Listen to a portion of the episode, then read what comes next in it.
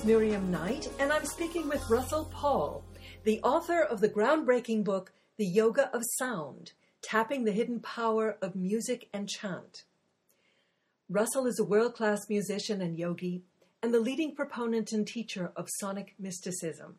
And today he'll be talking about the power of mantras and affirmations. So, Russill, what is the difference between a mantra and an affirmation?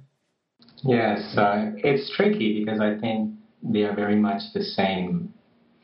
And uh, but in some sense, they are also different, meaning where they originate and where they sort of go and work.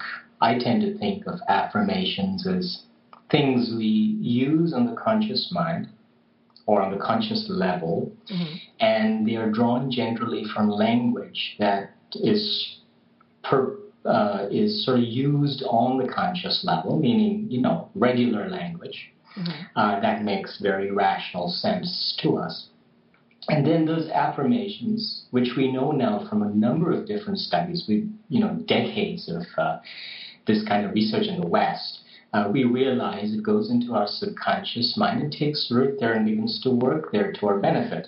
And if we are not doing this on a daily, moment-to-moment basis, we are very well aware that negative thoughts that we either consciously or subconsciously cultivate literally cultivate, uh, tends to generate more of the same negativity. By your fruits you will know them. I mean, Jesus used it. Uh, the East is full of this kind of language. And so many of our teachers, Western teachers, have taken this understanding and beautifully expressed it for us today. A number of people, Shakti Gawain, and, uh, for instance, mm-hmm. or you take people in the Christian world, you have Joel Osteen. They're all doing good work, saying the same thing. Take conscious, rational uh, aphorisms, phrases, statements, and use them so it gets into your subconscious and there can begin to work because words have power, and all ancient cultures know that. Now, mantras, on the other hand, come from what we would call the more ancient form of language, where the root meaning of the word and the sound and the energy experience of the words are all uh, encoded at a very, very deep level of being in the first place. Mm-hmm. So they already originate there, they are constructed there. The consciousness that perceives these sounds and their energy fields are already in that deep place. And so that's their construction level. And when we begin to use them in at the conscious or from the conscious level, then it begins to take us. They're like vehicles that take us down to these deep levels where these sounds originate. And they kind of connect us to these archetypal energies that begin to feed us. Um, in much the same way with these powers that we seek through affirmations. However, here we get in touch with more larger, I'd say, archetypal powers. And uh, in a way, you can call them gods, goddesses, if you will, because they can be personified. It's a way of accessing them. And we begin to see them as deep down extensions of ourselves, uh, as I put it, you know, that these potencies are within ourselves and they're awakened through the sounds. So while they, you know, they're kind of in the similar uh, ballpark in terms of what they do and how they do, uh, there are some important differences uh, to them, which I hope we just sort of touched on. Mm-hmm. But I'm getting the feeling that a, a book is necessary to listen as I speak. Well, in, in addition to books, your your um C Ds, your music, and your chants are a sonic picture that uh, is worth a thousand words as well. And we do have a track that we're going to play. Um, this mantra is called is Om Namah Shivaya. It's um, d- tell us about it. Well, the word Om, of course, is a wonderful mantra. It's like an affirmation of divine presence, in that meaning God is here and now, indisputably present. In its simplicity, it says that. The word nama comes from the root nam, which means to bow or to bend or become supple, become flexible, um, which is a very nice analogy. And then you have the word Shiva, which at the root meaning means blessing or favorable or more precisely auspicious, good for us, benign. And so when we use a mantra like this, quite literally what we're saying is, I bow to the blessedness. You know, I bow to what is favorable. mm-hmm. that uh, universe, in a way, the energies to which I am becoming flexible toward and are beginning to flow through me are good for me. So that's the basic idea of the mantra. And then if you take Shiva on a symbolic level, it represents transformation, see, all the deconstruction and the reconstruction that comes from breaking down old patterns and the new. This is a powerful mantra at any time, especially in times of great change, because it puts a kind of trust that says, change is good eventually. I trust in the change is another way of putting it.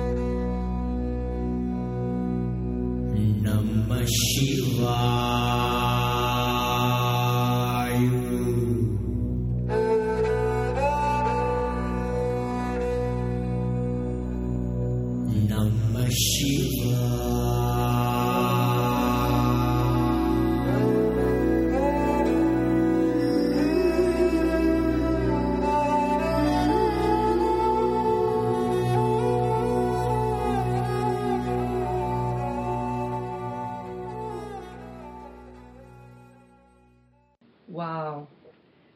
When when I listen to this mantra, it, it is really transporting. I mean, it, it just takes you into a mystical place in a way that words cannot do. Exactly. Because these sounds, you know, they're so old, they come from this deep level of perception, where at the very root level of our being, where we hope that our affirmations take us, these already originate there, and so it pulls us down to that root level and gives us the power from that place. Uh, that's what I like, the combination mm-hmm. of the two. Mm-hmm. Because we are all vibrational beings. So is exactly. there is there a way to combine um, the, the, the power of both mantras and affirmations to sort of speak to your rational uh, subconscious mind and speak to the vibrational body at the same time? You're absolutely right. I think that's the future. Uh, that's what we should start doing. And it's a wonderful way for people who are not comfortable, for instance, with the mantras, to begin to use them together with affirmations and this, then discover how powerful they are. I mean, to say change is blessed, or I bow to the change, or I trust in God, or I trust in the divine, and then begin to use these sounds, because what mantras do is they sort of bypass the rational analytical and they speak directly to our nervous system.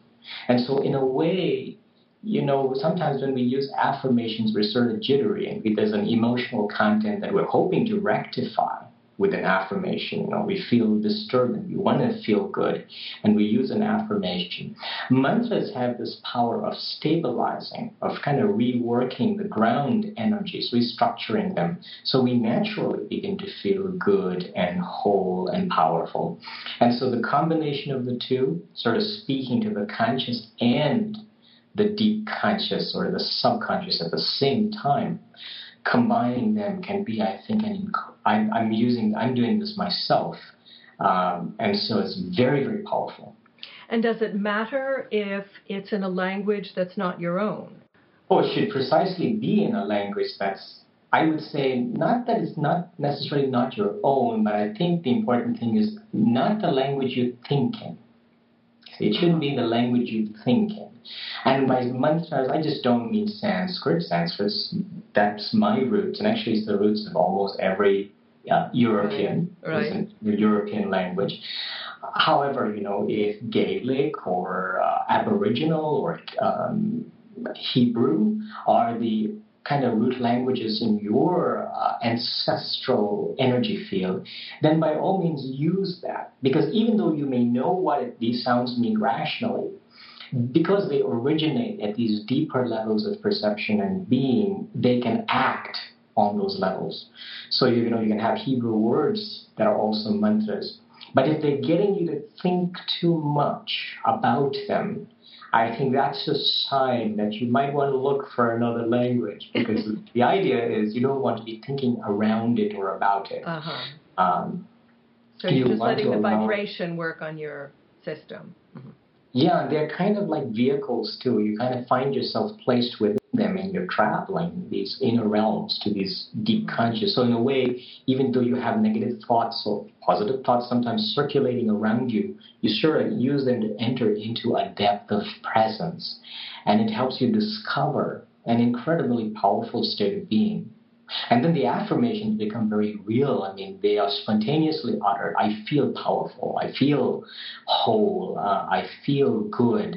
And these things almost naturally come out uh, from that. Mm-hmm. Mm-hmm. So it's like they are very connected, you know. I, I do think that aphorisms are also grounded in what's called the original mantric language, where the root, the meaning and the sound and the experience are all the same. Well, there, and that's what we have to get back to. There's another um, track that you sent me called, um, I'm not even going to pronounce it, Loka Samastha. Yes, it's a very popular mantra, so to speak. And why I like this one um, is that it's praying or making an affirmation about the health of the whole world. And this is something, you know, I, I know you and everybody watching this would relate to. There are always times, you know, we sense these areas of sickness or dis-ease, discomfort, sometimes sadness, mm-hmm. uh, frustration. And I think it's very important to contextualize it. Otherwise, they become, you know, they, they overpower us. Mm-hmm. So if we contextualize it and see it as just a part of ourselves, and that the whole of ourselves is good and holy, but maybe a part is feeling sad, a part is feeling unhappy, a part is feeling angry, then we gain a kind of wholeness, and that wholeness is power. And this mantra does that because it's saying, may the whole world, samastha means entire, so may the entire world be happy. So because when we say, may I be happy, sometimes immediately the image of, oh my God, there are starving people in Africa, how can I be happy? When you say, when the world may be happy, then there's absolutely no cause for any image, any thought to disrupt that sense. And our sense of self becomes so large. We embrace the world, we become the world. And that's the kind of thinking, that level of m- m- macroscopic thinking we also have to resort to with both affirmations and mantras. When mantras give us that direct experience of it on a macroscopic level, especially this one, which is a Vedic uh, mantra, not mantra, but comes from that tradition. Well, let's listen to it. Sure.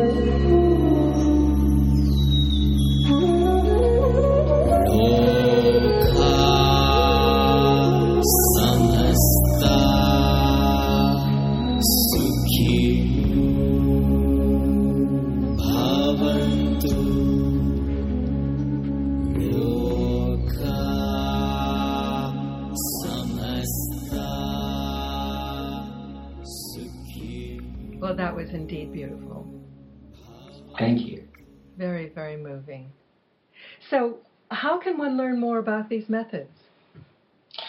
Well, the main, of course, you know, I travel around the country and I offer workshops and retreats uh, in, in a lot of different locations around the country, uh, U S and Canada. But I've also been running this yogic mystery school because I'm looking for, uh, and I'm also many of my students want a more intimate and more con- and more continuity in their learning, and also a depth and breadth of scope. And so in addition to my books and my C Ds, I've created D V Ds and C Ds and a lot of content that I share with my students progressively through this online program that I call a Yogic Mystery School. Mm-hmm. And the idea is, you know, this thing about empowerment, about healing, about uh, broadening our scope of the deeper dimensions of yoga, uh, learning Sanskrit, but from point of view of transforming ourselves, not so much from the linguistic scholarly view, though we address that, but, you know, for ourselves, what it can do to change our states, our mental, emotional states. And this is an online school rather than a physical school. Yeah, it's an, it's entirely online, but the advantage is that, you know, students constantly meet up with me everywhere I travel, so we keep that light dynamic. Mm-hmm. And then those who wanted, uh, we have sessions through phones, sometimes through webcams. You know, we keep, uh, there's a lot that's built into it that tries to simulate uh, direct contact as much as possible. And they have access to me five, six days a week directly through email. So there's a lot of communication happening one-on-one uh, throughout the week on what's, what's happening. Well, that's terrific. And the website? Uh, it's my odd name, R U S S I L L, uh, Paul, P A U L dot com, Russill Paul dot com. Mm-hmm. I know. I wish I, I wish I had one of those fancy uh, Hindu exotic names, but I'm just ordinary, ordinary uh, well, person. Uh, but it's a, it's a great name. Special. It's a great name for the wonderful mix that you are. Good. For what you do. Good. I think it's very important. I, I want to stay ordinary. I want to affirm that, you know, I have the same uh, issues that everybody else has, the same problems, the same challenges. And I want to function from there with my students uh, rather than being this highly realized being who is there to sort of help everybody onwards. I'm growing with everybody. I like that. Takes the pressure off, puts the pleasure, puts the pleasure in. Oh, that's a great note to end on, putting the pleasure back into life. Thank, Thank you so you. much for being with us today, Russill. Uh, it's a pleasure. Goodbye, namaste. Namaste. And I hope you'll join us next time when we'll be speaking with Don Miguel Ruiz, the author of The Four Agreements. We'll be talking about the Fifth Agreement. This is Miriam Knight from New Consciousness Review. Goodbye.